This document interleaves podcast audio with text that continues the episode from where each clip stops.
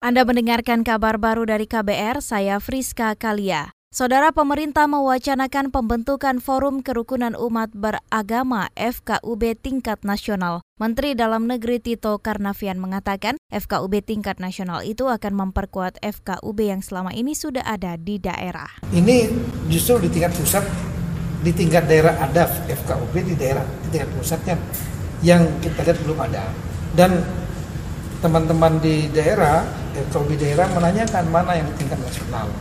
Itulah salah satu apa nama itu uh, wacana yang dibicarakan untuk masalah pembentukan forum FKUB ini tingkat nasional ini. Ya, memang ironis, pus, harusnya menjadi urusan pemerintah pusat, pusat sendiri tidak ada. Mendagri Tito Karnavian juga mendorong daerah yang sudah memiliki forum kerukunan umat beragama agar aktif menjaga kerukunan antar umat. Tito mengakui di daerah yang FKUB-nya aktif, maka kerukunan antar umat beragamanya juga baik.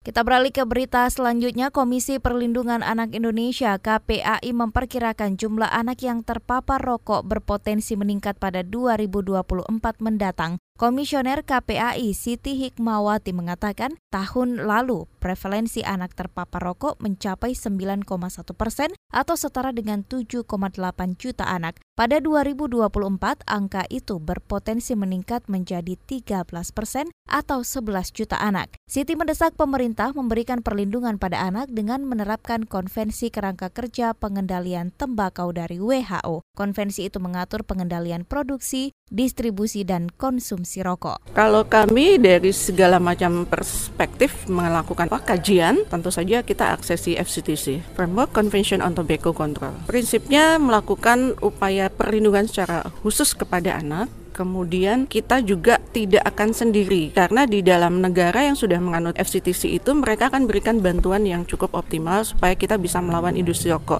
Komisioner KPAI Siti Hikmawati menambahkan iklan rokok yang masif semakin membuat anak terpikat mengkonsumsi rokok. KPAI meminta pemerintah bekerja keras mencegah semakin banyaknya anak terpapar asap rokok kini dan nanti.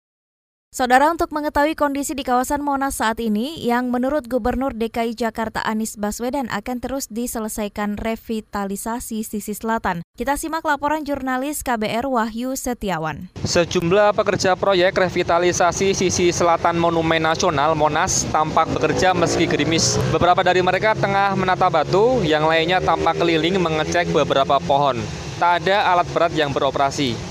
Dari pantauan di lokasi terdapat sekitar 10 batang pohon yang ditanam mengelilingi area ini. Batang-batang pohon itu ditopang oleh sejumlah bambu yang belum banyak daunnya. Selebihnya hanya tampak tumpukan tanah merah dan beberapa rumput yang ditanam berpetak-petak. Praktis di area yang sebelumnya ditumbuhi pohon kini tampak kosong. Dilihat dari lantai 6, Gedung Perpustakaan Nasional, sisi selatan Monas juga masih tampak gundul. Hanya ada sedikit sentuhan hijau karena rumput. Meski begitu, kemarin Gubernur DKI Jakarta Anies Baswedan mengklaim revitalisasi Monas ini bakal menambah ruang terbuka hijau. Ia menyebut kawasan parkir Irti dan Lenggang Jakarta juga bakal menjadi tempat yang hijau. Gubernur Anies yakin revitalisasi Monas akan rampung pada pertengahan bulan ini sesuai target dari Komisi Pengarah. Demikian Wahyu Setiawan melaporkan untuk KBR. Kita beralih ke informasi lain, penyidik senior KPK Novel Baswedan tidak mengikuti rekonstruksi kasus penyiraman air keras yang dilakukan dua tersangka pada dirinya. Rekonstruksi sudah dilakukan Polri pada pukul 3 dini hari tadi. Menurut juru bicara KPK Ali Fikri, Novel batal hadir karena kondisi kesehatan kedua matanya pasca penyiraman air keras tiga tahun lalu. Ali menjelaskan kondisi mata Novel Baswedan membutuhkan perawatan dan kontrol dokter yang berkelanjutan. Hal itu untuk mencegah infeksi yang mungkin akan timbul kembali sehingga dapat mengakibatkan diangkatnya bola mata kiri novel secara keseluruhan. Sementara kondisi mata kanan novel masih sama seperti sebelumnya. Kemampuan melihat hanya sekitar 60% dengan menggunakan lensa khusus. Sementara itu juru bicara Mabes Polri Argo Yono menjelaskan, rekonstruksi yang dilakukan pukul 3 dini hari tadi sesuai dengan jam kejadian. Rekonstruksi dilakukan untuk melengkapi berkas perkara kedua tersangka. Demikian kabar baru dari KBR, saya Friska Kalia.